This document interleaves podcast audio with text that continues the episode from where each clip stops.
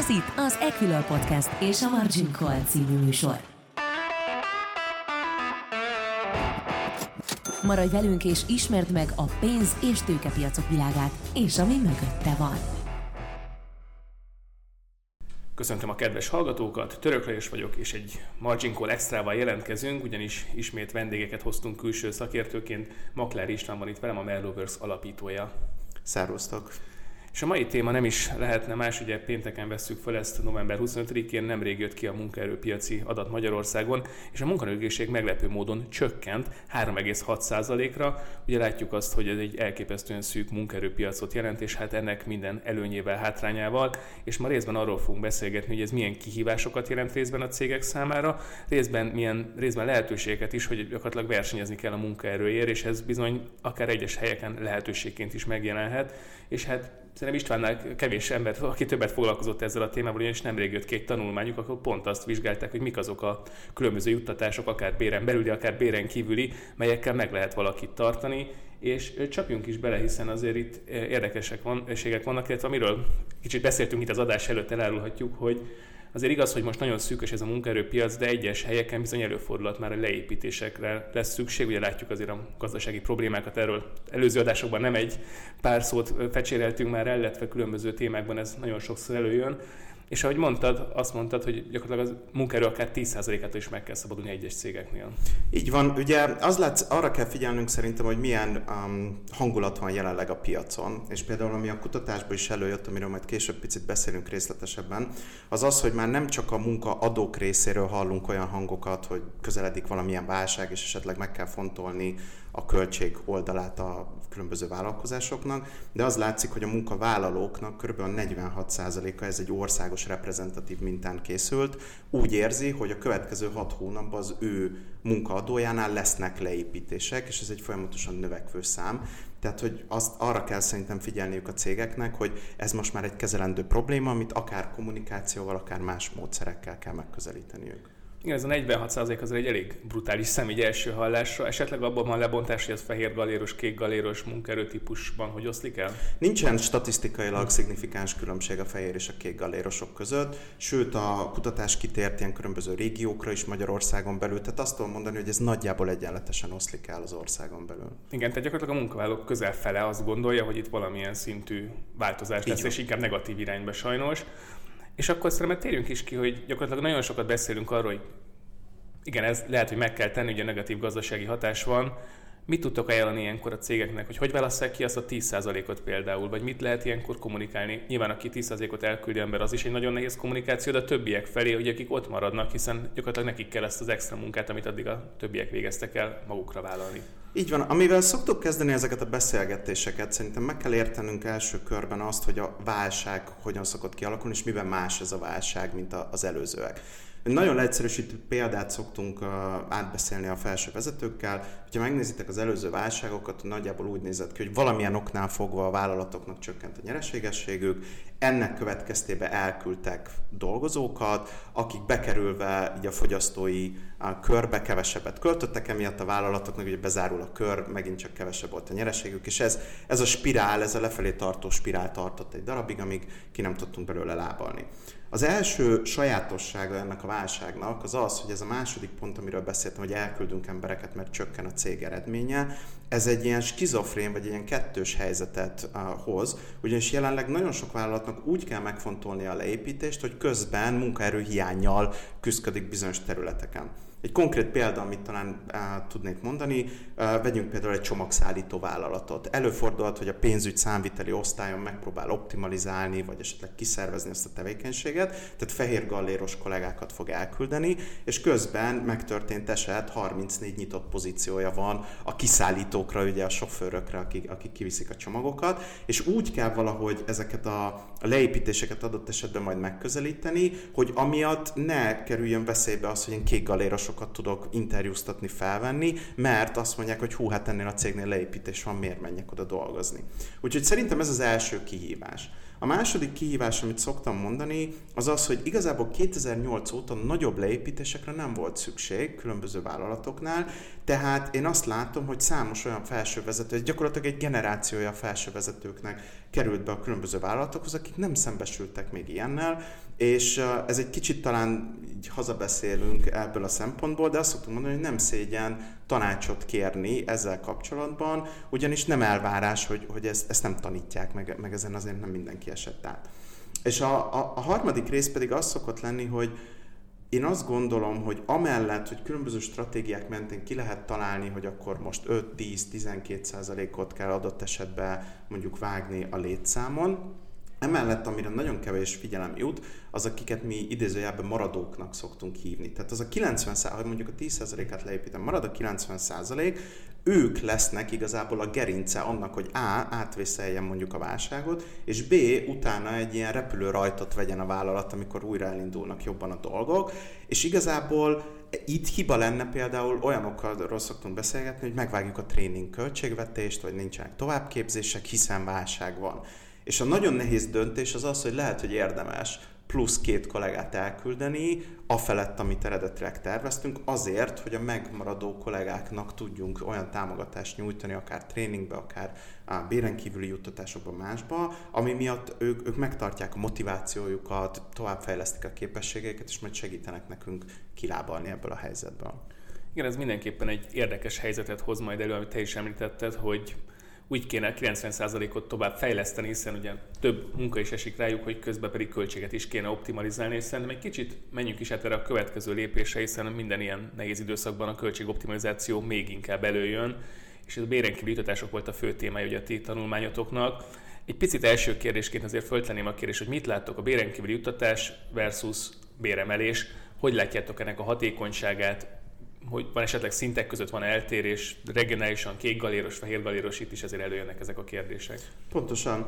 Én azt látom, hogy a, a munkaerőpiacon az elmúlt két-három évben volt egy nagyon, nagyon erős béremelkedés, hogy bérfejlesztéseket hajtottak végre a vállalatok, és gyakorlatilag az kezd kirajzolódni, hogy a béremelés az elvesztette a verseny előnyét. Tehát, hogy annyira elinflálódtak adott esetben, például az IT piac egy tipikus példa, hogy annyira felszaladtak a bérek, hogy egyszerűen már nem lehet kigazdálkodni egy további 10%-os emelést, illetve egymásra licitálnak a vállalatok, és erre rájöttek a, a vezetők, hogy ez így nem fenntartható.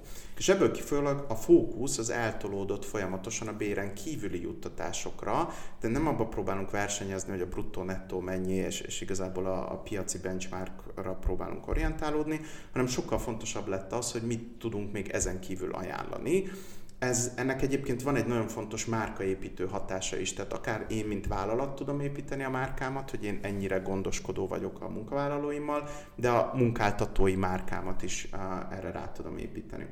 És amit mi megpróbáltunk ebbe a kutatásba felmérni, az az, hogy mennyire fontos egyrészt az, hogy mekkora az értéke, vagy forintba kifejezett értéke a béren kívüli juttatásnak, és egyébként itt az látszik, hogy van természetesen egy ilyen minimumpont, amit el kell érni, és ezt számszerűsíthetően kimutatható, de utána elkezd csökkenni a hatékonysága minden további hozzáadott 1000 forintnak.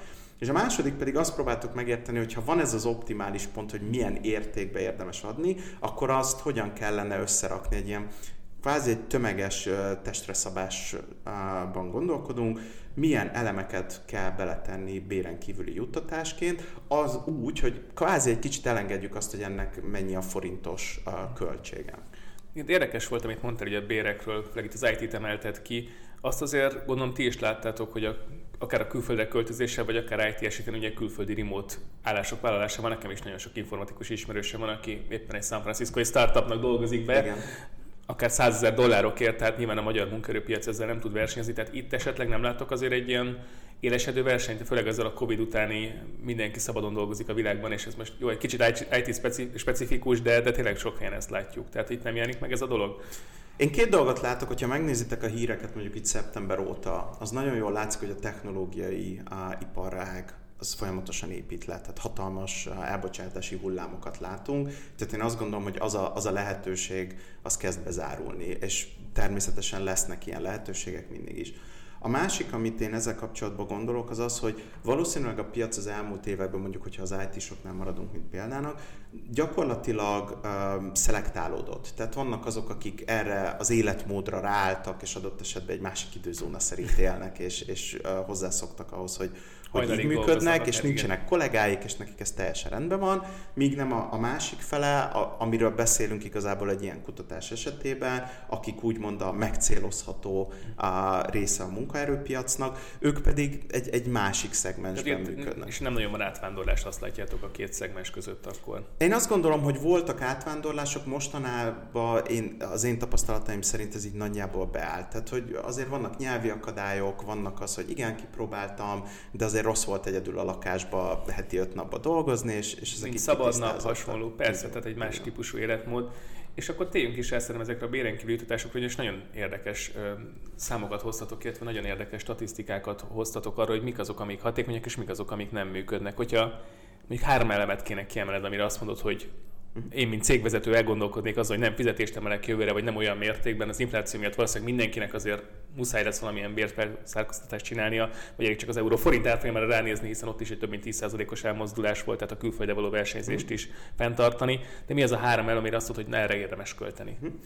Én azt gondolom, hogy először egy kicsit a, a módszertanát érdemes ja, végig gondolni. Uh, ahogyan mi mértük, az gyakorlatilag két dimenziót próbáltunk vizsgálni. Az egyik az az, hogy egy béren kívüli juttatásnak milyen a fontossága, tehát mit értékelnek Ezt jobban. A munkavállalók megkérdezése alapján. Így van, pontosan, Igen. tehát ez egy közel 1600 fő megkérdezésével készült, a magyar munkaerőpiacra egy reprezentatív kutatás. Tehát az első kérdés az az, hogy mik a, milyen fontossági sorrend van. Amitől egyedi szerintem ez a kutatás, az az, hogy utána viszont belementünk abba, hogy mi a hasznossága. Mm. Tehát, hogyha uh, vegyünk egy példát egészséggel kapcsolatos uh, béren kívüli juttatásokról beszélünk, mondjuk egy egészségpénztár szembe mondjuk egy konkrétan egy szemüveg vásárlásra adott a támogatással szembe, jól mérhető, és, és igazából van egy ilyen szimulátor, ahol ezt így ki lehet számolni, hogy, hogy adott munkaerő piaci szegmensre mik a különböző hasznossági szintek. És a kérdésedre rátérve, amit mi láttunk, az az, hogy nyolc különböző dimenziót vizsgáltunk, de igazából a három, ami így, így kiemelkedik, az egyik az irodába járáshoz, illetve ilyen utazáshoz kapcsolódó juttatások, azok voltak fontosak, Érdekes módon az extra fizetett szabadnapok, majd mindjárt szerintem belemegyek egy kicsit a részleteibe, ami fontos volt, illetve az ilyen gyerekhez, családhoz kapcsolódó kategória, ez, ezek lettek igazából a top három, uh-huh. amiben érdemes gondolkodni. Na most, hogyha belemegyünk ezeknek a részleteibe, akkor egyrészt a kategóriákon belül is van egy, egy rangsor, amiről érdemes beszélni, illetve, hogy említetted, kék, illetve fehér galléról érdemes beszélni, ahol vannak viszonylag erős uh, szerintem különbségek. Uh-huh. És hogyha belemegyünk, mondjuk a, kezdjük az elsővel, Persze. az irodába járáshoz, utazáshoz köthető. Az látszik, hogy, hogy a fehér gallérosoknak ez egy fontosabb elem, mint mondjuk a kék galléros munkavállalók esetében, de egyértelmű favorit az a, az a bérlet, vagy valamilyen tömegközlekedéshez kapcsolódó támogatás, tehát azt látjuk, hogy, hogy ezt, ezt nagyon értékelik a munkavállalók. Ami egy nagyon érdekes és számomra meglepő uh, eredmény volt ebben a kutatásban, a ruhapénz. Tehát megkérdeztük tőlük, hogyha a munka végzéshez kapcsolódóan, tehát ez lehet adott esetben egy munkaruházat, mondjuk egy kék galéros esetében, vagy olyan mi esetünkben mondjuk egy, egy öltöny, vagy, vagy egy, esetleg igen. Igen, igen. Nagyon, nagyon erős preferencia van ebbe az irányba, és mi azt látjuk jelenleg az én tapasztalataim alapján legalábbis, hogy ez kikopott. Tehát le, néhány 10-15 évvel ezelőtt én még emlékszem, hogy voltak ilyen, ilyen juttatások, édesapám esetében például, de, de ezeket nem kínáljuk, és én például vezetőként elgondolkodnék azon, hogyha a kutatásból tényleg számszerűleg kimutatható, hogy ez egy vonzó juttatás lenne, akkor lehet, hogy érdemes ezt bevezetni akár a fehér, akár a kék galérosoknál.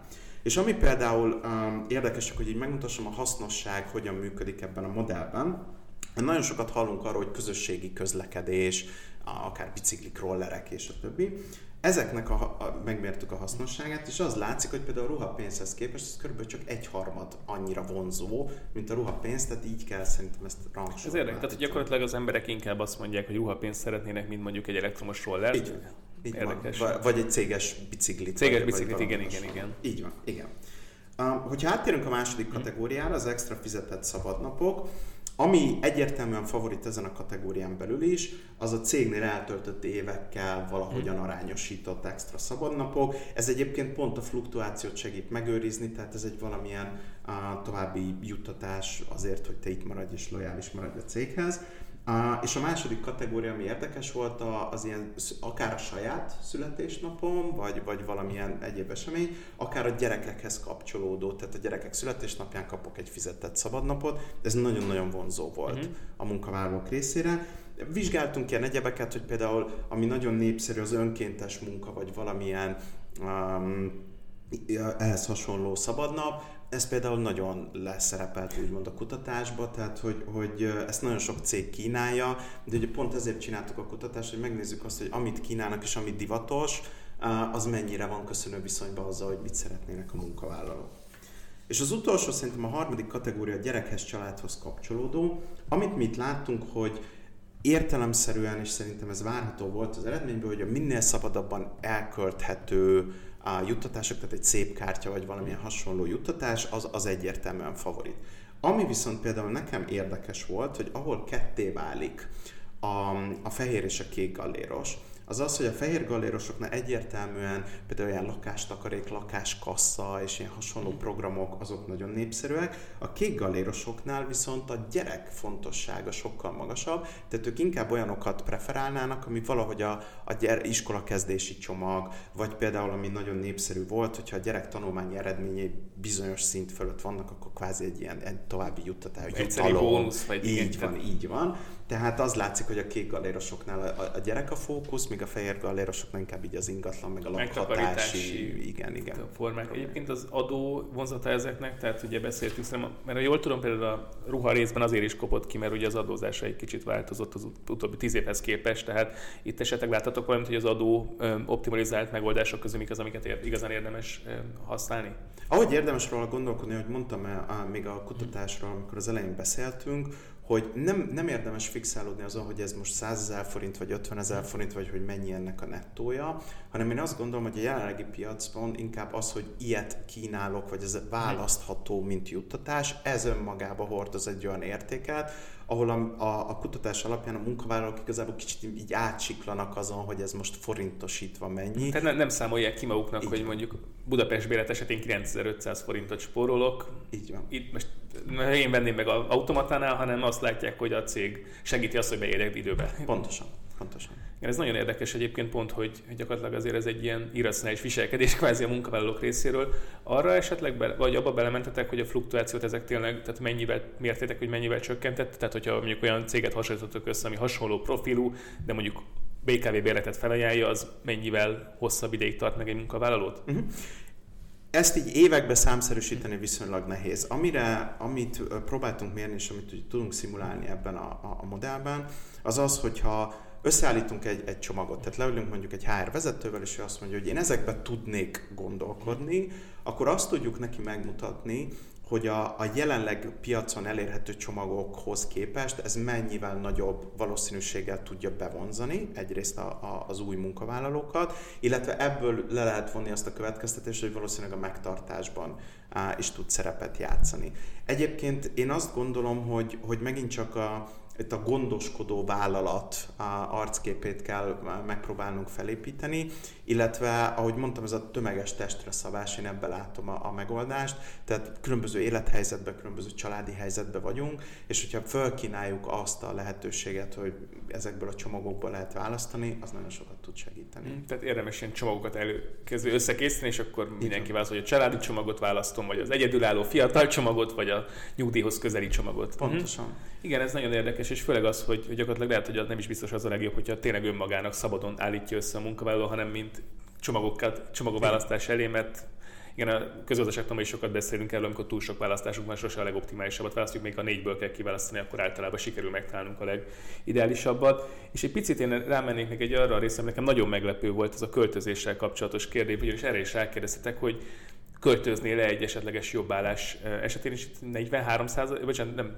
kétharmada mondta majdnem az embereknek azt, hogy költözne? Majdnem a kétharmada, ami engem is meglepett, ugyanis mindig arról szoktunk beszélni, hogy a magyar munkaerőpiac kevéssé mobilis. Röghöz kötött kvázi, igen. Így igen. van, így van. Az látszik, hogy, hogy folyamatosan nő az aránya azoknak az embereknek, akik egy jobb állásért hajlandóak lennének költözni. Természetesen itt nehéz bemérni azt, hogy minden kutatásnál fölmerül az a kérdés, hogy mennyire hiszem el a válaszokat. Ez, és persze, ez egy nagy kérdés mindig. Amíg egy kérdőívben megkérdezik, addig azt mondom, hogy persze, de amikor majd ki kell bérelnem a lakást, vagy iskolát keresni a gyereknek, akkor azért ez egy kicsit bonyolultabb lesz. De alapvetően az látszik, szerintem a tendenciát érdemes nézni, hogy ez egy folyamatosan növekvő tendencia, és én azt gondolom, hogy ez, ez viszonylag pozitív. És azt is látjuk, hogy például a kék galérosoknál azért a lehetőségek országon belül egyre talán egyenletesebben terülnek el, tehát ott van egy picivel magasabb hajlandóság a, a költözés iránt. Arra esetleg rákérdeztetek, hogy ez országon belül vagy országon kívüli költözést jelent? Tehát, hogy itt mekkora a különbség? Mi országon belül itt kérdeztünk mm. csak, tehát hogy ez a, ez a szám ez országon belülire vonatkozik. Um, de ami például nagyon érdekes még, hogy a, a gyerek nem köti annyira röghöz a munkavállalókat, mint gondoltuk volna, tehát a gyerekesek vagy a, a, a Nem, gyerek... igen, gyerek nélküli pároknál, vagy akár személyeknél nincsen nagy különbség. Igen, ez érdekes azért, mert nyilván egy gyereknek új iskola keresés hasonlók, azért ez egy elég nagy kihívás tud lenni. És tényleg egy nagyon nagyon, nagyon, nagyon örültem, amikor ezt a tanulmányt elolvastam, mert tényleg olyan dolgokra világítottam, amit elsőre nyilván, mint én csak középvezetőként, de nem gondoltam volna, és nagyon fontos elemeket emeltetek ki, ami nekem érdekes volt, és kevésbé találtam meg a céges autóról, mit gondoltak esetleg, mint kompenzációs elem. Számomra ez nagyon fontos egyébként személy szerint, de hát nyilván kíváncsiak, hogy ez az országban mit jelent. Így van. Az látszik, a, a céges autó egy nagyon, nagyon nehéz kutatási kérdés, ugyanis nagyon különbözőképpen kínálják a, a vállalatok. Ugye van, ahol csak az autót kapod, van, ahol az autót meg a benzin, de a benzin az csak a munkával kapcsolatos, vagy nem. Tehát, hogy ez, ez egy viszonylag sokrétű. Ezért mi a kutatásból ezt így a közlekedéses témakörbe tettük bele, és ami nagyon érdekesen kirajzolódott a, a, a, a, a, ebben a kutatásban, az az, hogy annyira egyébként nem fontos. Tehát, hogy ahogyan te is mondtad, ilyen kicsit ilyen szigetszerűen látszik, hogy bizonyos, a, bizonyos célcsoportoknál ez fontos, de viszonylag könnyen, tehát egy jól vonzó csomaggal el lehet úgymond téríteni ezt az érdeklődést más irányba, és, és én azt gondolom, hogy megint csak a fehér gallérosoknál beszélgettünk arról, hogy mennyit kell bejárni, vagy nem kell bejárni. Szerintem eljutott az a, eljutottunk arra a pontra, ahol meg lehet győzni az embereket, hogy igazából azért, mert te hetente kétszer bemész, ez nem biztos, hogy annyira fontos. Ha tudok jó alternatívákat ajánlani, ez, ez lenne itt szerintem a kulcskérdés. És akkor menjünk is egy kicsit, most szerintem fel is vezetted a következő kérdés témakör, ugye ez a home office témakör, ami szerintem most eléggé élesen megjelenik. Ugye a Covid alatt láttuk azt, hogy kénytelenek voltak a vállalatok jelentős része alkalmazkodni ez és home office bevezetni, ugye mi korábban azért nagyon nem volt jellemző a magyar munkaerőpiacon. Most ugye részben a energiaköltségek miatt gondolkoznak el páron azon, hogy mégse olyan nagyon nagy butaság, de mit láttok itt, hogy mit mondanak és mi a tapasztalat, akár a munkavállalók, akár a munkáltatók részéről? Én azt gondolom, hogy itt egy mitoszt kéne szétrombolni azonnal. Nagyon sok vezetővel beszélgetünk, és ő, ők tényleg félnek attól, hogy most bevezettem azt, hogy visszajöjjenek az emberek az irodába, mondjuk ezt a home office-t megpróbálják valahogyan szakaszosan kivezetni, és van egy ilyen bluff játék, én azt gondolom a munkavállalók meg a munkaadók között, ahol a munkavállalók mindig el, vagy nagyon sokszor elmondják azt, hogy hát ők, ha, ha vissza kell menni, akkor megfontolja azt, hogy elmegy más céghez, hiszen már elköré építette fel az életét. Egy, nem ebben, de egy másik kutatásban nagyon jól kimutatható, hogy körülbelül a munkavállalók 4%-ára tehető azoknak az aránya, akik komolyan elgondolkodnak azon, hogy kilépnek egy cégtől, ha szigorítanak azon, hogy többet kell bejárni az irodába. Tehát én azt javasolnám a vezetőknek, felső vezetőknek, hogy ezen nem érdemes ennyit stresszelni, mint amennyit ők tesznek jelenleg.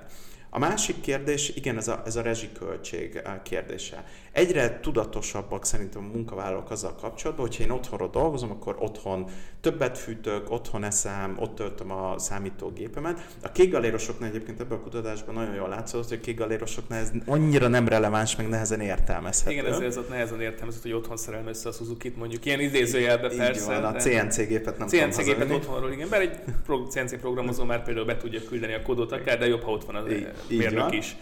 Így van. Um, tehát a fehér galérosoknál az látszik, hogy megkérdeztük, hogy például az otthoni munkavégzéshez kapcsolódóan szeretnének, vagy, vagy mennyire lenne vonzó az, hogy valamilyen rezsi támogatást kapjanak, és igen, ez egy nagyon kiemelkedő uh, része volt, vagy, vagy legalábbis nagyon preferálták volna. Én azt gondolom, hogy itt, itt végig kell gondolni ezeket a beszélgetéseket.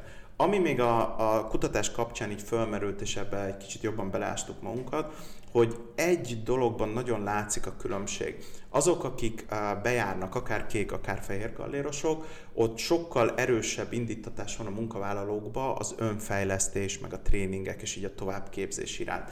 És az nagyon látványos, hogy akik többet vannak home office-ba, jellemzően a, a, a fehér gallérosoknál, hogy elveszik ez az igény, hogy ők továbbfejleszik magukat, tehát valahogy megrekednek a fejlődésben, és utána ennek azért hosszú távú következményei vannak, előléptetések, meg, meg ugye a munkavégzés hatékonyságával kapcsolatban. Tehát én azért is gondolnám, nagyon sokszor beszélünk róla, hogy mi az előnye, hogy visszajönk az irodába, hogy egyrészt természetes csapatmunka, meg adott esetben a kommunikáció jobban működik, de munkaadóként, vagy, vagy felső vezetőként én azt gondolom, hogy ez a folyamatos fejlődés, ami valószínűleg egy, egy nehezebb gazdasági környezetben még fontosabb, hogy mennyire jól képzett és hatékony az én munkaerőm, ezt, ezt adja meg, hogy jobban felismerik azt, hogy hú, hát a többiekhez képest nekem fejlődnöm kéne, és, és, és ez az igény előjön. Érdekes, most egy új témát behoztam, ami részben szerintem az előzőhöz is kapcsolódik, ugye ez a önfejlesztés, ennek támogatása a cég által. Hogy itt esetleg mit látok, hogy mennyire értékelik ezt a munkavállalók, mondjuk akár egy képzés, tehát a szakmához kapcsolódó képzés kifizetése, akár ezt ugye tanulmányi szerződéssel, tehát ebbe esetleg belementetek, ennek a megtérülését esetleg vizsgáltátok-e? Igen, itt az látszik, hogy, hogy a továbbképzés Érdekes módon körülbelül mondjuk egy ilyen a, a nyolc különböző kategóriában ilyen negyedik, ötödik helyre lehet tenni, attól függ, hogy milyen um, szemszögből nézzük. Ami látszik, hogy a, a kék nagyon vonzó minden olyan képzési program, ami valamilyen jogosultságot, vagy valamilyen oklevelet ad. Tehát gondoljunk itt egy adott típusú gépkezeléséhez kapcsolódó képzés, vagy mondjuk valamilyen új jogosítvány kategória megszerzése. Ezek nagyon erős és nagyon, nagyon vonzó béren kívüli juttatások, aminek én egyébként így személy szerint örülök, tehát az látszik, hogy, hogy a munkavállalók felismerik, hogy folyamatosan... motiváltak, igen, arra, így hogy van, így van, fejlődni kell. A fehér galérosoknál ezzel szemben inkább az ilyen egyszeri, tehát egy, egy pár napos vagy pár hetes tréning, valamilyen a fejlődési lehetőség az, a, az, ami vonzó, és nem kell, hogy feltétlenül oklevelet adjon, vagy valamilyen képesítést. Viszont ami, ami egy kicsit így zavaró, vagy, vagy ha úgy tetszik aggasztó, az az, hogy a kégalérosoknál érdekes módon minden, ami képzése kapcsolatos, az valamivel erősebb motiváló erő, mint a fehér gallérosoknál, és ez visszavezet minket ahhoz, a, amiről beszéltünk, hogy lehet, hogy egy kicsit belekényelmesedett így egy átlag fehér galléros munkavállaló, abból, hogy hát én már tudom, hogy hogy kell végezni a munkámat, és nem feltétlenül szeretném magam tovább képezni. Ami nagyon, uh, nagyon egyértelműen szintén különbség, az az, hogy viszont a nyelvtanulásnál fordított az arány. Tehát inkább a fehér galérosok szeretnének adott esetben nyelvet tanulni, a kék galérosoknál ez, ez egy elég elenyésző százalék volt csak. Fú, hát most tényleg elég sok témát érhetünk, egy picit szerintem próbáljuk meg összefoglalni, és mm-hmm. az lenne a kérésem, hogy mondjuk három különböző csoportnak kéne tanácsot adnod egy, egy-két percben, mit adnál neki. Az első mondjuk, hogy egy politikai döntéshozó lennél, mondjuk, hogy adórendszerhez hozni, hogy nyúlnál hozzá, milyen mérenkörű támogatnál adórendszer szempontjából, vagy más támogatási módon, a másik egy cégvezető számára, akinek akár egy leépítéssel kell most megküzdeni, akár nagyon nagy a fluktuáció, és ezt szeretné csökkenteni, a harmadik pedig munkavállalóként, mikre figyeljünk oda, hogyha két ajánlatot kell összehasonlítanunk. Uh-huh. Akkor kezdem a végéről. Kezdjük a végéről, persze. A munkavállalóként én azt gondolom, hogy azt kell megérteniük a, a munkavállalóknak, hogy tudnak um, alkudni egy kicsit, tehát hogy amikor mondjuk munkát váltanak, vagy akár a saját uh, jelenlegi munkahelyükön próbálnak, a béren kívüli juttatásokba érdemes végig gondolni, hogy nekik személy szerint mi a preferenciájuk, és azt kell látniuk, hogy én, én nekem az a tapasztalatom, hogy egy vállalatvezetőnek könnyebb jelenleg egy béren kívüli a juttatásba valahogy szembe menni az igényekkel, mint mondjuk egy, egy bér emeléssel szembesülni. Viszont ehhez tényleg kell az, hogy mi tudatosan tudjuk, hogy én mit szeretnék, és, és szerintem itt könnyebb kompromisszumra jutni, mint hogy most kérek plusz 5-10-15 százalék béremelést. Vállalatvezetőként szerintem az a fontos elem, hogy nem forintosítva kell gondolkodni a béren kívüli juttatásokról, hogy évi x százezer forintot szeretnék adni, és akkor azt hogyan tudom felosztani, hanem próbáljuk meg megközelíteni abból, hogy mi hasznos az én munkavállalóimnak, és erre vannak nagyon jó modellek, amiben ezt gyakorlatilag le lehet modellezni, és utána vizsgáljuk meg, hogy akkor ez nekünk mennyibe kerül. Az én tapasztalatom szerint egyébként meglepő, tehát kevesebb pénzből nagyobb hatást lehet elérni, hogyha ebből a szemszögből közelítjük, és nem a pénzügyiből. Én azt gondolom, hogy az én szempontom igazából, hogyha a harmadik csoportra térünk rá, a politikai um, vezetőkre, én azt gondolom, hogy én ezt rábíznám a piacra. Tehát uh-huh. uh, vannak bizonyos jelenlegi keretek, adózás, illetve egyéb szempontból, és én azt gondolom, hogy a piac majd meg fogja találni azt, hogy ebből mi az optimális számára. Hát köszönöm István ezt a beszélgetést, szerintem nagyon hasznos volt, és tényleg olyan témákat érinthetünk, ami így vagy úgy, de mindenkit érint a következő időszakban. Elég nehéz időszakban, és hát tudjuk, hogy milyen típusú nyomások alatt vagyunk. Köszönöm még egyszer, és reméljük később majd egyszer újra látunk itt a Margin Call Extra-ban. Köszönöm szépen a meghívást. Maradj velünk! Ez a Margin Call, az Equilor pénzügyi kibeszélő podcast műsora. Itt van a Margin Call extra adás második része, továbbra is a munkaerőpiaci adatokkal fogunk foglalkozni, illetve ennek a különböző gyakorlati lecsapódásával, és most Hatházi Tamással, a Penzum igazgatósági tagjával beszélgetek itt a második felében az adásnak. Köszönöm szépen a meghívást, és köszöntöm a hallgatókat. Ugye tényleg sikerült két olyan szakembert megtalálnunk erre a részre, akik mind a ketten gyakorlatilag nap mint nap találkoznak a munkaerőpiacra, a különböző részeivel. Ugye a Penzum, mint munkaerő közvetítő, illetve munkaerő kölcsönző egy nagyon hasznos és fontos elemet tölt be, és ugye mint az adóes elején ezzel kezdtünk, hogy 3,6%-ra csökkent a magyar munkanélküliség, tehát az emelkedő pálya ismét megtörni látszik, és elképesztően szűkös a munkaerőpiac, és hát ha valahol ez biztos, hogy lecsapódik, ez tényleg a munkaerő toborzás, illetve a munkaerő közvetítés. Ti gyakorlatban ennek milyen elemeit látjátok most? Tehát ti is ezt érzitek, hogy elképesztően nehéz ez a munkaerőkeresés most, vagy azért talán az előző hónapokhoz képest egy picit jobb a helyzet? Mi is úgy látjuk, hogy nagyon feszített a munkaerőpiac, és én is ma reggel szembesültem ugye ezzel a, ezekkel a KS adatokkal.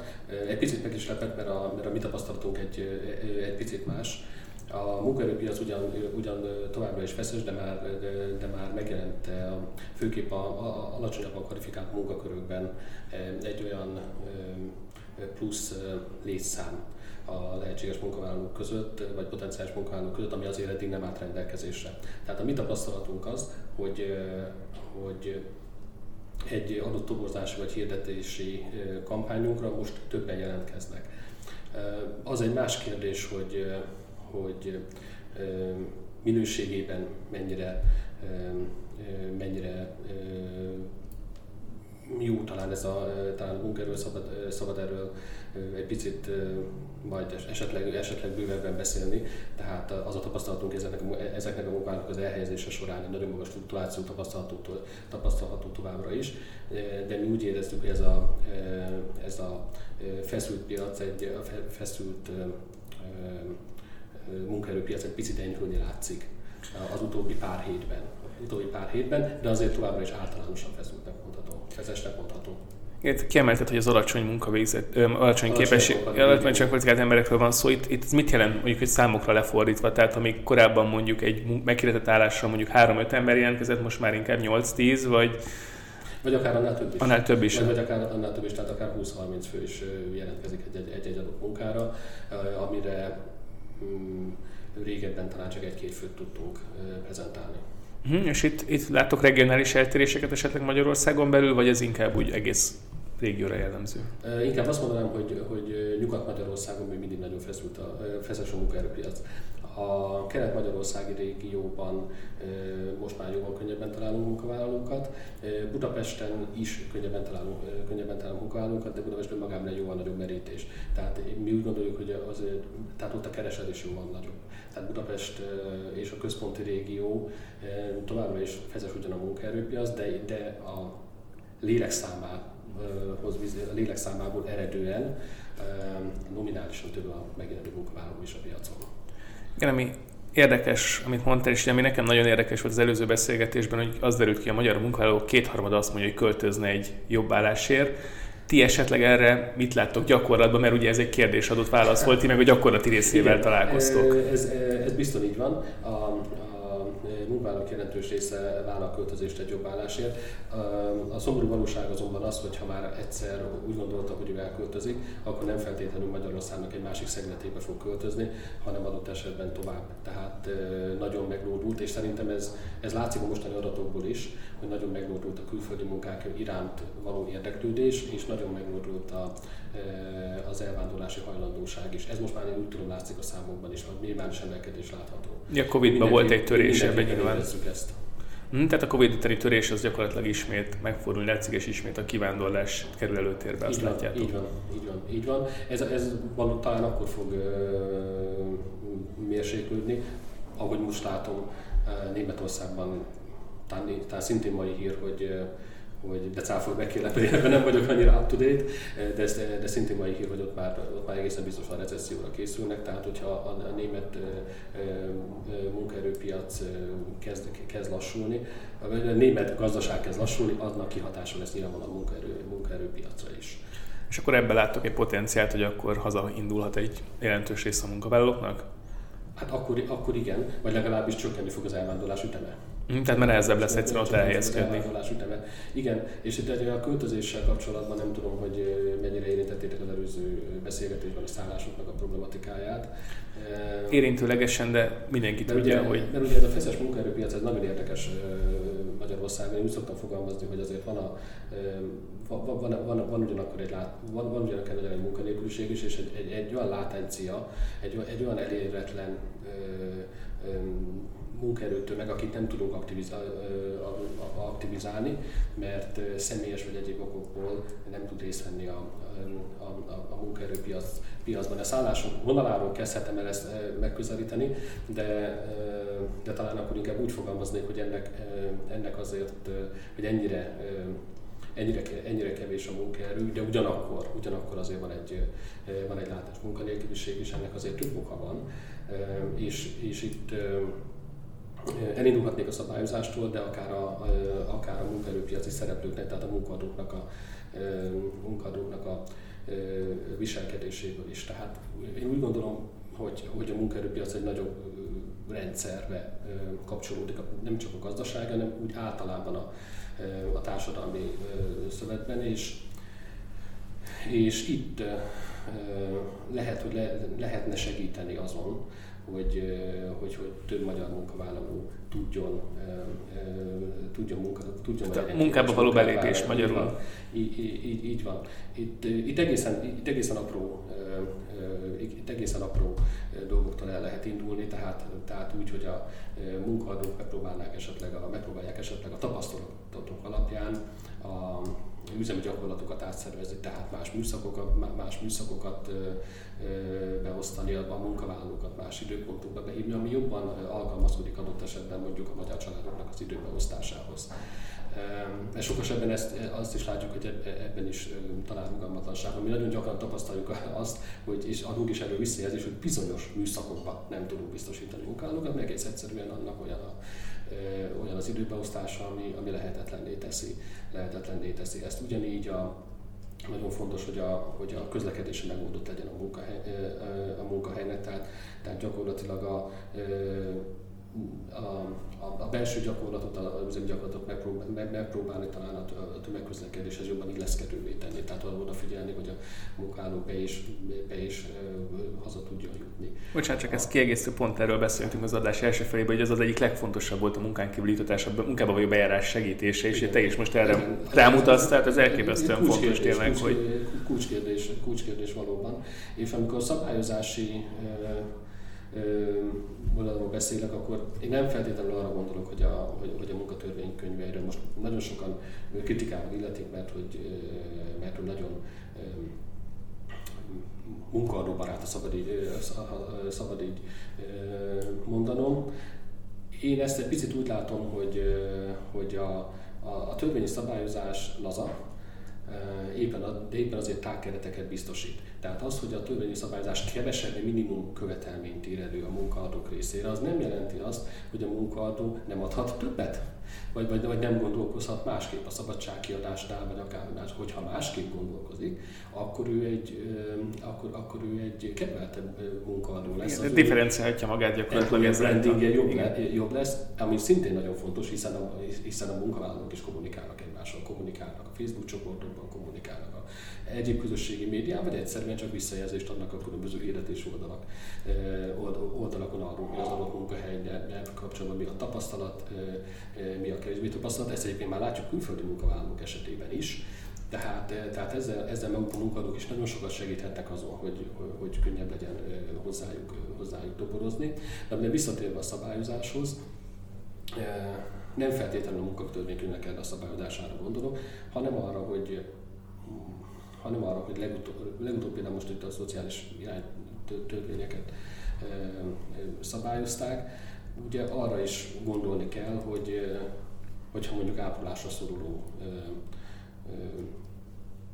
családtag otthon marad, az, az szükségszerűen, szükségszerűen ki fog vonni bizonyos munkavállalókat a munkaerőpiacon, hiszen a konkurtás miatt otthon kell maradni.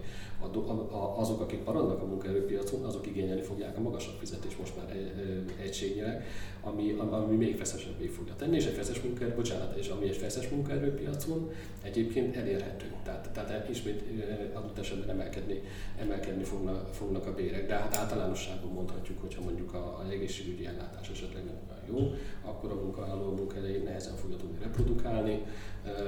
Többet esik ki a munkából. Többet esik ki a munkából, stb. Tehát, tehát önmagában össztársadalmi szinten is, meg egyéni munkaadói szinten is nagyon sokat lehetne még azért tenni, hogy elérjünk olyan munkavállalókat, akik jelenleg, én úgy fogalmaznék, hogy nem jelennek meg a hivatalos nem részei az egész, persze. viszont inaktívak. Igen. Inaktívak, mert olyan egyéb feladatokat kell ellátniuk, amik, amik lehetetlenné teszik azt, hogy, hogy, hogy a munkaerőpiacot teljes értékkel teljes értékkel belépjen. De lehet, hogy picit elkalandoztam, úgyhogy nem, semmi az, probléma. Nem, nem, nem, ez nagyon érdekes. Tehát szerintem mindenképpen ezek nagyon érdekes, hogy egy picit ide kapcsolod, vagy ami nagyon sok szó esett, és egyébként ez nem csak magyar specifikus szerintem, hanem globálisan erről van szó, ez a strukturális problémák. Ja, te is említetted, hogy azért bizonyos szegmensekben más típusú jelent, más mennyiségű jelentkező. Ezt ti mennyire látjátok problémának? Tehát vagy rosszul képzettek, vagy ne, tehát nem a megfelelő munkakörre képzettek a magyar munkavállalók. Itt milyen típusú problémákat láttok? Az utóbbi időben ugye a gyakorlati képzéseket e, e, egyre inkább próbálják a, a, az iparnak, illetve a munkadóknak az igényeihez, igényeihez kapcsol, illeszteni, illeszteni, illeszteni, talán ez legjobb szó. Illeszteni, ennek, ennek ugyan vannak nyomokban már, ered, nyomokban már eredményei, ugyanakkor, ugyanakkor hű, hát akkor talán, talán, talán, talán messzire mehetünk, egy nagyon, nagyon kedvelt közhely, abszolút közhely a, a, a HR piacra, hol látok magam 10 év múlva, tehát olyan szinten közhely, nem is akarom kimondani, de végül is nagyon, na, nagyon jó, mert nem, ha nem is magamat hol látom 10 év múlva, de hogy mondjuk hol látom ezt a piacot, meg egyáltalán hol látom a világot 10 év múlva, akkor, akkor azt igenis el kell tudnunk képzelni, mert a ma oktatásának olyannak kellene lenni, ami a 10 év Tíz év múlva most, most, most, most, most, nem pont tíz év, hanem, hanem, hanem, hanem a gondolkodás, tehát a jövő munkavállalóját képzi le. Erre, erre nem biztos, hogy, hogy, hogy a legalkalmasabb a, a, a, mostani, a mostani képzési rendszer. Gondoljunk arra, hogy, hogy például elképesztő hiány van kamion és teherautó sofőrökben, tehát céljogosítványos sofőrökben Ugyanakkor elképesztő fejlesztések vannak az önvezető autók, önvezető autók irányába. Ha megnézzük, hogy már hova jutott a, mondjuk a konténerszállítóhajóknak a navigálása, és az ahhoz kapcsolódó tengerészeti ipar, akkor azt láthatjuk, hogy könnyen elképzelhető, hogy tíz év múlva bizony elő majd a kamion, és, és utána mennek az konvojba, konvojba az önvezető kamion. Tehát lehet, hogy nem ez lesz a lehet, hogy azokat a behoz, be, be lehet hozni ugye a kooperatív robotokat. Ugye ezek, ezek ugrásszerűen fejlődnek. Tehát én magam is láttam olyan kovács műhelyet, ahol, ahol már szinte ember nem is dolgozott. Már most. Na most, ha, ha az egyszerűbb manuálisabb munkákra, amire most, ami most rengeteg, rengeteg munkavállalót igényel egyébként Magyarországon, bocsánat, nem... Jó, jó ez. Jó. munkavállalót igényel, ezt ez, ez, ez kiváltják, akkor, akkor, akkor talán úgy, én úgy fogalmaznám meg, hogy, hogy 10-15-20 év múlva már azokra a munkavállalókra lesz szükség, akik, akik ezeket a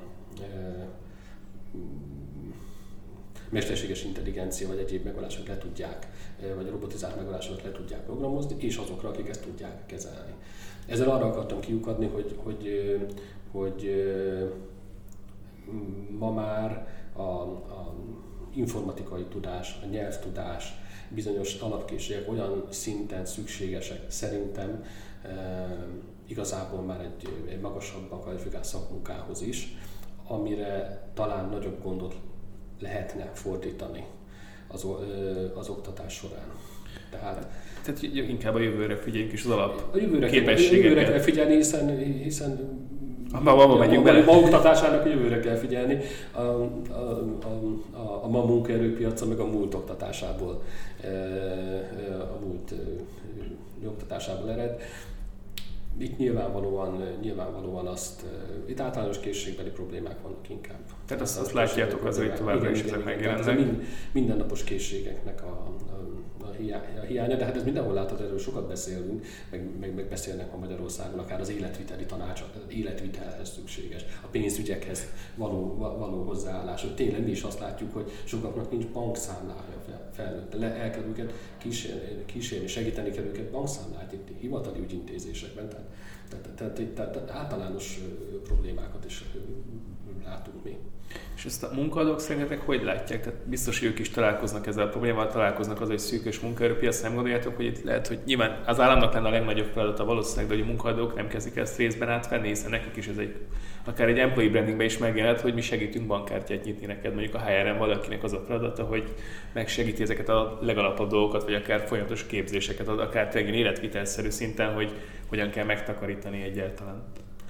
Igen, ez, itt, itt szerintem a munkadon. Én azért mondtam már ott a beszélgetés korábbi részében is, hogy, hogy nem feltétlenül nem, nem lehet mindent a, a szabályozással vagy, a, vagy az államra állítani. Itt, itt, itt, itt a egyénnek is van, és a, munka, tehát a munkaadónak is van dolgai, dolga és felelőssége, és minden ilyen, én, én nagyon, nagyon szeretem és nagyon támogatom a belső képzéseket, hiszen a belső képzések által, belső képzések által is tudjuk emelni a, a, a munkavállalóknak a, a, hát a színvonalát, gyakorlatilag, gyakorlatilag a produktivitását a produktivitását is, és, és, és talán jobban, jobban lehet kötni őket a, a, a munkaadóhoz. Erre bocsánat, egy kicsit visszatérve, szerintem ez egy nagyon érdekes kérdés, hogy nagyon sokszor azt mondják, hogy azért nem szeretik ezeket a belső képzéseket meg képezni, nagyon drága ugye képezni a munkaerőt, de hogy ugye a fluktuáció is magas, és hát most én ráköltök X pénzt, 1 millió, fél millió teljesen egy valamennyi pénzt egy munkavállalóra, aki két hónap múlva feláll, mert az új tudással máshol többet kap. Ti ezt gyakorlatban úgy látjátok, hogy ez így van, vagy inkább ezzel meg lehet tartani, hogyha valakit képeznek folyamatosan, hiszen ő is egy pozitív visszajelzést kap? Ez azok, egy mítosz igazából. Nem, kezdjük. Tehát van egy munkavállalói attitűd. Nem tagadom, hogy van olyan munkavállalói attitűd, aki akkor sem, akkor sem szereti, hogyha képzik, hogy a lehetősége, lehetősége van rá mindenféle ember van, van ilyen munkavállalói attitűd is. Én szerintem az, aki már, aki már ezekre a képzésekre hajlandó és, és pozitívan reagál, én úgy gondolom, hogy megfelelően értékeli is azt, hogy ezek a képzések, nekem egyébként tap, személyes tapasztalatom is ez, ezeket a képzéseket biztosítja, biztosítja a munkaadó, jogilag meg ott van azért, azért, azért szerződés technikailag ezt meg lehet oldani, hogy azért ez a fluktuáció csökkenjen, különösen akkor, hogyha külső beiskolálásról van szó, hát a tanulmányi szerződések is erről szólnak, tehát voltak éppen ezt azért, ezt azért, ezt, ezt, ezt azért kezeli a, kezeli a jog is. Következésképpen én úgy gondolom, hogy, hogy ez nem valid indoka, az lehet valid indoka, hogy a, hogy a képzések drágák, az lehet valid indoka, hogy ezek a képzések talán nem térülnek meg. Feltétlenül a az adott munkahelyen. Ezt én nem tudom, ezt én nem tudom megítélni. Általánosságban biztos, hogy, hogy jobb képzett jó munkaerővel dolgozni. Pontosan, tehát ez, egy, ez, ez, ez, ez ugyanilyen közhely, tehát most de, de összességében ugye megéri akkor ebbe fektetni egy cégnek, tehát nem látjátok azt, hogy utána megugrana a fluktuáció egy ilyen program bevezetése után. Hát emiatt biztos nem ugrik meg. Uh-huh. Emiatt biztos nem ugrik meg, azért mondom, hogy hamarabb megugrik a, a, a, amiatt, mert rossz a műszakbeosztása, vagy nem engedik el szabadságra, amikor, amikor ő szeretne menni, mert bár jog megengedi, de ő mégiscsak szeretne elmenni. Tehát, tehát, tehát a leg, so, so, sokszor sokkal apróbb dolgok vannak, uh-huh. a, vannak e mögött a fluktuáció kérdés mögött, akár személyes ellentétek, mint mint azt gondolná. Tehát nem biztos, hogy ezt a fluktuációt minden esetben. Azért mondom, hogy mindig nagyon át kell nézni, át kell világítani. Az ember sok hibát elkövette egyébként munkadóként, egy én magam is sok hibát elkövettem munkadóként, tehát, tehát onnan már csak élettapasztalatban mondom, hogy nem mindig az a megoldás, hogy a pénz mindig jól jön, hát azzal mindig lehet megtartani, ez tény. A juttatás mindig jól jön, azzal is mindig lehet megtartani, ez tény, de sokszor sokkal profánabb. Oka van egy oka váltásnak. Egy váltásnak sokkal, sokkal hm. Igen, ez nagyon érdekes, és teljesen kiemelt tényleg, hogy fizetés vagy nem fizetés, hogy milyen okai lehetnek, ugye profánabb okok is akár, tehát és ugye akkor itt megint beszélhetünk a bérek kivítatások, hogy mik az, amik hatásosak, mik azok, mik nem. Ebben az első részben is beszéltünk, amire egy kicsit így inkább magasabb szintről néznék, hogy mit látok abban, hogy ezek költözéshez egy kicsit vissza igen. kanyarodva. Ez az eredeti igen, ez az eredeti kérdés. De semmi probléma, mert nagyon érdekes dolgokról beszéltünk, tehát semmiképpen nem volt haszontalan része, de... Nem akartam tematizálni. Igen, nem, nem, teljesen jó, mert szerintem pont olyan témákról beszélünk, ami szerintem szintén érdekli a hallgatókat, tehát ez a költözés, hogy nyugatról, még Kelet-Magyarországra, Nyugat-Magyarországra, itt láttok-e lehetőségeket? Nyilván ugye olyan szempontból biztos, hogy munkahelyek vannak Nyugat-Magyarországon, de ugye az ingatlan piac is látjuk, hogy ezt azért eléggé leköveti. Itt hogy látjátok ezt? Át lehet hidalni, vagy esetleg olyan típusú, hogy hétfőtől péntekig átköltözök Győrbe, mondjuk Miskolcról, vagy Miskolc környékéről, és hétvégente hazamegyek, vagy itt esetleg milyen lehetőségek vannak? Erre van példa, ez mindig egyedileg, egyedileg lehet elbírálni. Azt látni kell, hogy aki már a költözést vállalja, az egy nagy áldozatot vállal, hiszen hiszen távol kerül a családjától, azért meglazulnak a családi kapcsolatok, a mindennapok nehezebbé válnak mind a két oldalon, tehát ahhoz egy olyan, olyan juttatási és bérezési struktúrát kell adni, ami, a, a, ami, ezt meg, ami, ami miatt ezt megéri. A szállások hát szűkösebbek, ezért, ezért nyilvánvalóan, nyilvánvalóan drágábbak is, Annyira szignifikánsan egyébként nem mondanám, hogy, hogy nehezebb megold, úgy, úgy in general hmm. drága ez. Szignifikánsan nem mondanám annyival drágábbnak, hogy ez ne lenne megoldható Nyugat-Magyarországon. A szállás minőség, ezt biztosítani kell, tehát ezt, hmm. ezt nem lehet másképp megoldani, csak hogy a munkahadó ezt biztosítja. A szállás minőség az kulcsfontosságú. Kulcsfontosságú egyébként mind a magyar, mind a külföldi munkaerőnek erről is fogunk beszélni, tehát kulcsfontosságú. Tehát a, tehát a, a rossz minőségű szállás az, az minden egyéb juttatást annulál egy idő után, hiszen a mindennapjait amikor nem dolgozik, ott tölti majdnem az ember. Így van, tehát am, amúgy sem amúgy sem komfortosan, hiszen távol van a megszokott munkahelyétől, tehát, tehát, tehát az rendkívül fontos. Én nem gondolom, hogy ez sok esetben dealbreaker lenne, a hiánya az lehet, hmm. mert ugye effektív nincs, de ha van, akkor az már beépíthető egy kompenzációs csomag. Kompenzációs csomagba, így van. És egyébként mit láttok itt az ár, vagy a bérnövekedésről? Tehát ugye láttuk a hivatalos statisztikát, szintén a 7 7 15%-os volt, az egy kicsit 15% fölötti az év per év bérnövekedés. Itt ez szerint az ütem mennyire tarthat, ugye látjuk, hogy minden szinten van egy költségnövekedés, nyilván ez a munkavállaló is tapasztalja minden nap, de a munkáltatónak is ugye nem csak a bérköltségben van egy verseny, hanem az energiától kezdve minden más Igen. is folyamatosan emelkedik. Ez a dinamika, látjátok, hogy esetleg megtörne, vagy inkább tovább erősödik ugye most? Hát ez egy, ez egy, ez egy nagyon, összetett, nagyon összetett kérdés. Én is láttam statisztikát, hogy az átlagbért az folyamatosan emelkedik. Hát a mediánbér már nem néz ki ilyen szépen. Tehát az, az emelkedés ott is jelentős, de kisebb. 200 valahány ezer forintról beszélünk. Nettó a mediánbérben, azt hiszem nettó 276, de lehet, hogy tévedek. Nem, akkor van, igen. A mediánbér, akkor ha ezt kimondtam ezt a számot, akkor abban látszik, hogy ebből már nehezebb, az, azért ebből már nehezebb, nehezebb megélni ilyen árak mellett, ami most van. Tehát én úgy gondolom, hogy, a, hogy az alsó fizetési szegmensekben jóval dinamikusabb emelkedés várható, mint a, mint a felsőbb fizetési szegmensekben, hiszen ott, ott talán még van, van tartalék, és jobban is tolerálják a munkavállalók, hogy nem fog emelkedni esetleg annyival a, annyival a jövedelmük. De, ugye ez egy, ugye ez, ugye ez egy kávéházi kijelentés, tehát a munkaerőpiac az munkaerőpiac, tehát az fogja eldönteni a, alapvetően a, a, a munka, hogy, hogy mennyire van szükség az adott, az adott munkaerőre. Mi azért egy Európai Uniós ország vagyunk. Ország vagyunk, ebben a gazdaságban vagyunk integrálva, akkor a magasabb fizetési szinteken általában magasabban kvalifikált kollégák is vannak, akik jobban, el, jobban mozognak az uniós piacon is, hogyha, hogyha erre szükség van. Tehát, tehát én, én azt látom, hogy van arra törekvés, hogy ugye ez a ármilyen spirál ugye ne, ne, ne, ne induljon be, tehát ne emelkedjenek olyan dinamikusan a bérek, mint az akár indokolt lenne, tehát kimondottan indokolt lenne. Én, én úgy gondolom, ez, de ezek mind, mind a saját gondolataim, hogy, hogy, hogy kismértékben talán, a, talán a, az ársakkák és a, a, a hitelmoratórium mind-mind azért kerül bevezetésre többek, többek között, hogy a mindennap, vagy azért is bevezetésre, hogy a mindennapi megélhetés ne legyen olyan elviselhetetlenül drágább, ami, a, a, ami lehetetlenné teszi azt, hogy nem, ne, ne, ne, szálljanak el a, ne, ne szálljanak el a bérek.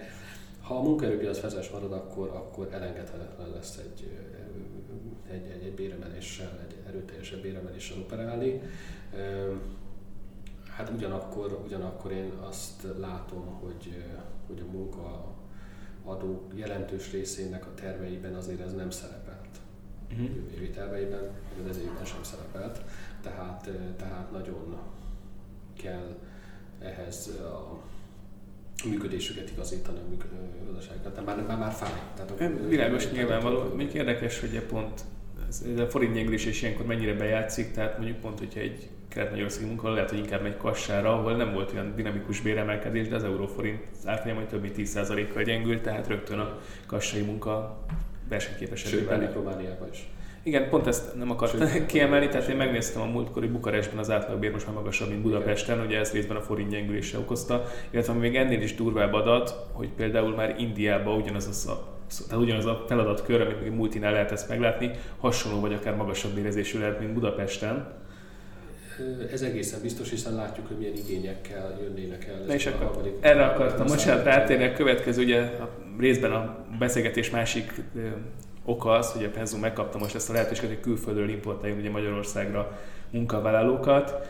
Igen, látjuk, hogy nem, nem minő, mi minősített munkaerőkölcsönzőkké váltunk. És Igen, pontosan, és ugye ez egy nagy lehetőség, nagyon kevesen Magyarországon, az kevesen Igen, kapták. Kb. 20 cég van most. 20 cégről van szó. 20-21 talán. És beszéltünk, hogy szűkös a munkaerőpiac, gondolom erre óriási igény lenne. Igen, erre, erre, erre nagyon, nagy, nagyon, nagy, nagyon nagy az igény.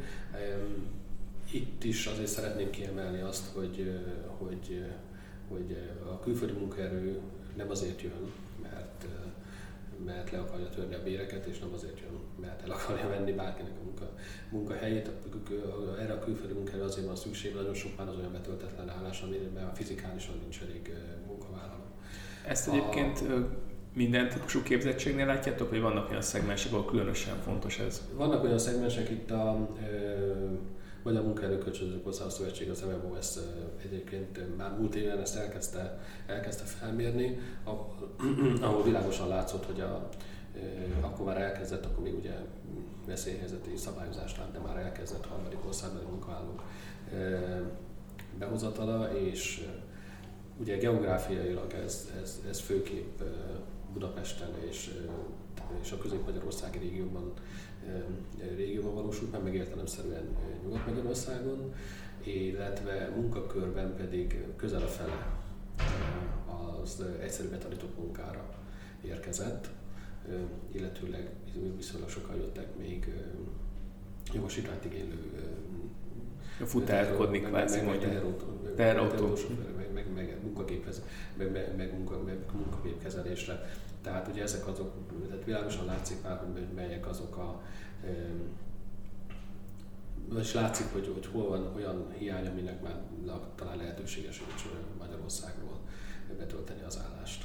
Picit így említetted, de szerintem meg belemehetünk valamennyire számokba, tehát mit láttok ezek a munkavállalók mondjuk a magyarországi bérekhez képest, milyen igényekkel jelennek meg?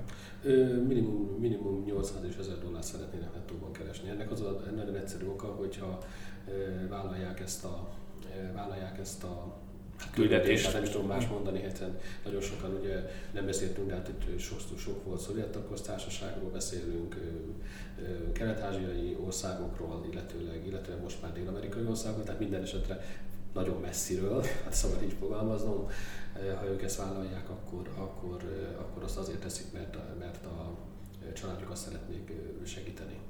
Bocsánat, és akkor ezen a béren felül van... Hogy még, hogy, hogy még haza, tudjon, haza tudjanak küldeni tudja küldeni pénzt.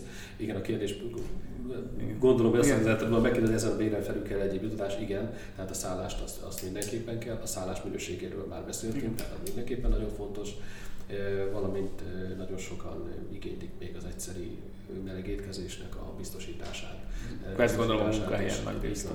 Így van, tehát ez nagyon fontos. Cserébe, cserébe viszont hát figyelemmel arra, hogy ők a családjuktól távol dolgoznak, tudják teljesíteni esetleg azokat a műszakokat is, amire Magyar, Magyarország munkaerő nem lenne. Szívesebben és többet túlóráznak, hiszen kifejezetten temporálisan jönnek azért, hogy magasabbért keressenek. Bocsánat, a temporális az, az éveket jelent, vagy mit jelent, hogy szokott kinézni egy ilyen hát, szerződés? Hát, ugye ezek most indult el ez a program, tehát erre, erre empirikus adat nincs, de, de én feltételezem, hogy temporálisan jönnek, de lehet, hogy lehet, hogy szeretnének később Hát a jogszabályi szabályozása hogy néz ki egyébként? Tehát ezek a munkavállalók esetleg, ha később úgy érzik, hogy itt megtalálták a számításaikat, akár egy családegyesítéssel, akár ide is költözhetnének később, tehát hogy úgy döntenek, hogy itt annyira bejött idézőjel. Hát itt, ha megfelelnek az idegen szabályoknak, hmm. ja, akkor ők most jelenleg azért úgy jönnek be, hogy, és ez megint nagyon fontos, hogy ezt, ezt lehet mondani, hogy, hogy ők egy konkrét munkahelyre vonatkozó, vonatkozó engedélyt kapnak, tehát, tehát az ő ilyen szempontból ők biztos munka, munkavállalók, és ez is nagyon fontos, hogy ők biztos munkavállalók. Tehát ha megfeleltek az adott munkakörre, ők biztos munkavállalók itt. És kimondottan, kimondottan ezzel a célra, tehát ez egy, tehát ez egy úgynevezett össz, összevont eljárásban történik. Itt ugye igazából hogy nem az a, ennek a nyilvántartása, vagy ennek a engedélynek a lényeg, hogy hozhatunk be, mert végül is ennek megvan a szabályrendszer jogilag, tehát voltak épp bárki hoztak be, hanem az, hogy gyorsítottan, uh-huh tehát 60 napon belül megtörténik, megtörténik az eljárás, illetőleg, illetőleg ebben az esetben a kormányhivatal ugye nem vizsgálja azt, hogy van erre magyar munkavállaló, nem hirdeti meg, tehát tehát egyszerűsített eljárásról van szó. Egy egyszerűsített, gyorsított eljárás, tehát itt, itt igazából ennek az az előnye, hogy viszonylag így is körülbelül két hónap alatt, de viszonylag gyorsan lehet prezentálni a, prezentálni a. Igen. De, de ennek is meg lesz majd persze a versenytársa, mert azt láttuk a, a, az ukrán munkavállalóknak a példájából, hogy, hogy amikor, amikor ugye kitört ábra, akkor, akkor sok helyen nagyon egyszerűsítették az ukrán munkavállalóknak a munkavállásának a lehetőség, lehetőségét, és ez egyrészt azért, mert visszamentek Ukrajnába, egyrészt azért, hogy átmentek máshová, ott az elszívta Magyarországról a ukrán munkavállalókat. Itt, itt akkor lesz érdekes, hogyha más európai országok is hasonló programokat indítanak. Egyébként nem tudom, hogy erre, erre mennyire láttok rá, de Magyarország a bérversenyt a régióban hogy állja szerintetek? Tehát erre van-e valamilyen, gondolom figyeljtek folyamatosan? Igen, szerintem most már kezdünk lemaradni, Szlovákiától már lemaradtunk. Tehát egyrészt Európa kapják, tehát, tehát az segít most, igen. Már, már önmagában segít, egyébként is, egyébként is többet keresnek hmm. Szlovákiában. A, és én úgy tudom, hogy most már Romániában is. Hmm. Románia már évekkel ezelőtt látható volt, akkor én egyszer egy interjúban mondtam, hogy nagyon közel van az idő, hogy, hogy a magyar munkavállalók elkezdenek menni Romániába dolgozni, és lám, ez meg is valósult. Tehát én úgy gondolom, hogy egyébként most a, most a régióhoz képest nálunk, nálunk alacsonyabbak a fizetések, még a, még a régión belül is. Uh-huh. Tehát gyakorlatilag kezdünk itt is egy hátrányt összeszedni, Igen. azt látod. Nem a legpozitívabb végszó ez. Az utolsó kérdésként, ugye az előző adás blokknak a végén is megkezdtem, három tanácsot szeretnék három különböző szegmensnek. Az első az az lenne, hogy egy politikai döntéshozónak mit javasolnál, hogy enyhítse ezt a munkaerő szűkösségét, illetve az egész árbérspirál helyzetet mit lehetne ebből kitörni. A második egy munkaadónak, aki szeretné mondjuk a fluktuációt és megtartani a munkavállalóit, ez egy munkavállalónak, aki állást keres, hogy mire figyeljen, amikor egy állást keres, mi az, amit érdemes, mondjuk kevésbé, de a fizetésen kívül mondjuk mit érdemes még nézni. Értem. A középsőnek kezdeném, mert Jó. arról viszonylag, viszonylag sokat... Meg ott van a legtöbb tapasztalatot, gondolom. A, a, a munkaadóknak érdemes az adott törvényi szabályozás keretein belül, vagy annál kedvezőkben olyan olyan munkavállaló atmoszférát teremteni, és ebben, és ebben nem csak a juttatások vannak benne, hanem benne, ugye, hanem benne vannak a képzések, benne van a e, csapatkohéziónak a növelése, hiszen, az emberek nagyon jelentős idejüket töltik a, töltik a Munkahelye. munkahelyükön, és, és, és természetesen a, a belső munkaidő, munkarend gyakorlatnak a kialakítása, szabadság gyakorlat kialakítása, ami, ami hogyha megfelelően van tervezve, nagyon jelentősen javítja a, azt a, a bendet, ami miatt, ami miatt szeretnek ott dolgozni, akár, akár ugyanolyan végzettséggel is. A munkavállalóknak ugyanazt, ugyanazt állítson, hogy tájékozódjanak. Tehát most már nagyon könnyű tájékozódni a tekintetben, hogy az adott, hogy az adott munkaadó nem csak hogy milyen juttatásokat biztosít, hanem, hanem milyen ott egyáltalán, milyen ott egyáltalán dolgozni, milyen lehetőségei vannak, milyen karrier lehetőségei vannak. Ez a, a, a social médián keresztül a, a, a különböző oldalaknak az employer brandingén felelhető. Nagyon, ér, nagyon érdemes a, a személyes tapasztaláson túl ezeket, a, ezeket az információkat is ezeket az információkat is mind-mind leszűrni és, és, és figyelembe venni. Ami pedig a, hát a politikai döntéshozóknak ezen adott tanácsok, hogy a politikai logika, politikai logika az, az sok esetben más. Én úgy gondolom egyébként ezek a lépések, amik, amik megnyitják a munkaerőpiacot, ezek jók. Tehát ezek, ezek, ezek erősítik a, a, a versenyt. Én magam úgy gondolom egyébként, hogy a, hogy az euró bevezetése, vagy az, az, abban az irányba tett erőteljes lépések biztos, hogy, biztos, hogy egy idő után stabilizálóak lennének, bár kétségtelenül fizetésemeléshez, fizetésemeléshez vezetnének, de, de talán azt a nagyon laza szabályozást, ami, ami most a munkatörvény könyvében felelhető egy picit különösen itt a munkaidő keretek alkalmazása, stb. Azt, azt lehetne visszavenni, de, de én, én, én, inkább azt mondanám, hogy nem tudok én tanácsot adni, de hogyha, nem, hogyha a piaci szereplőkkel és a szakszervezetekkel is többet egyeztetnének döntéshozók, akkor lehet, hogy, lehet, hogy jobb hangulatú és jobb tartalmú szabályozás jön neki a végén, mint hogyha, mint hogyha szűk körben és hát gyorsan, tehát minden jogszabályváltozás gyors, adhok sok esetben, és ez nagyon nehéz, nagyon nehéz, nagyon nehéz alkalmazkodni. Tehát én, én inkább nem is tanácsot adnék, hanem, hanem, hanem talán ez egy szerény javaslat, hogy, hogy, hogy mind a két oldalon egy, egy hosszabb, mélyebb szakmai egyeztetés előzze meg a szabályozás, mert egyébként minden, mind a két oldalnak ugyanaz a célja. Tehát, tehát ezt szeretik szembeállítani, de nem így van. De mind a két oldalnak, mind a két oldalnak ugyanaz a célja. A munkadók sem tudnak működni a munkavállalók nélkül, nem tudnak. Tehát, tehát, tehát, tehát egymásra utalt a két oldal, és hogyha a politika megfelelő moderátori szerepben van, és utána ezt a közös akaratot önti szabályokba, akkor, akkor nagyobb az esély arra, hogy mindenkinek az elégedettségét, mindenkinek az elégedettségét növeli. Hát nem tudom, hogy ez így nem, ez, nem akartam elkerülni a kérdést. Nem, ez teljesen jó, és szerintem ez, ez mindenki megtapasztalja a saját életében is, hogy gyakorlatilag a szabályok dinamikus változásához való alkalmazkodás, hogy akkor a stressz forrást jelent. Ugye piaci szereplőként mindenképpen látjuk, meg hát mondom, magánéletben is szerintem észre lehet venni, csak például a napelemre gondolni, hogy más nem mondja. Igen, például. Tehát, hogy nem, és, és tényleg Tamás, köszönöm szépen a beszélgetést, szerintem ez nagyon informatív volt, és nagyon sok új dolgot tanultam én is belőle, és aztán lehet, hogy a következő Margin Core ismét majd vendégünk lesz, és meg hogy jövő évben hogy néz ki mondjuk a munkaerőpiac. Köszönöm még egyszer, és köszönöm a figyelmet. Én is nagyon szépen köszönöm a meghívást. Sziasztok! Viszont. Ez volt a Margin Call, az Equilor pénzügyi kibeszélő podcast műsora. Ha tetszett az adás, iratkozz fel követőink közé, vagy honlapunkon hírlevelünkre, hogy elsőként értesülhess a legizgalmasabb tőzsdei sztorikról. A műsorban elhangzott információk marketing közleménynek minősülnek, és nem a befektetési elemzés függetlenségének előmozdítását célozza.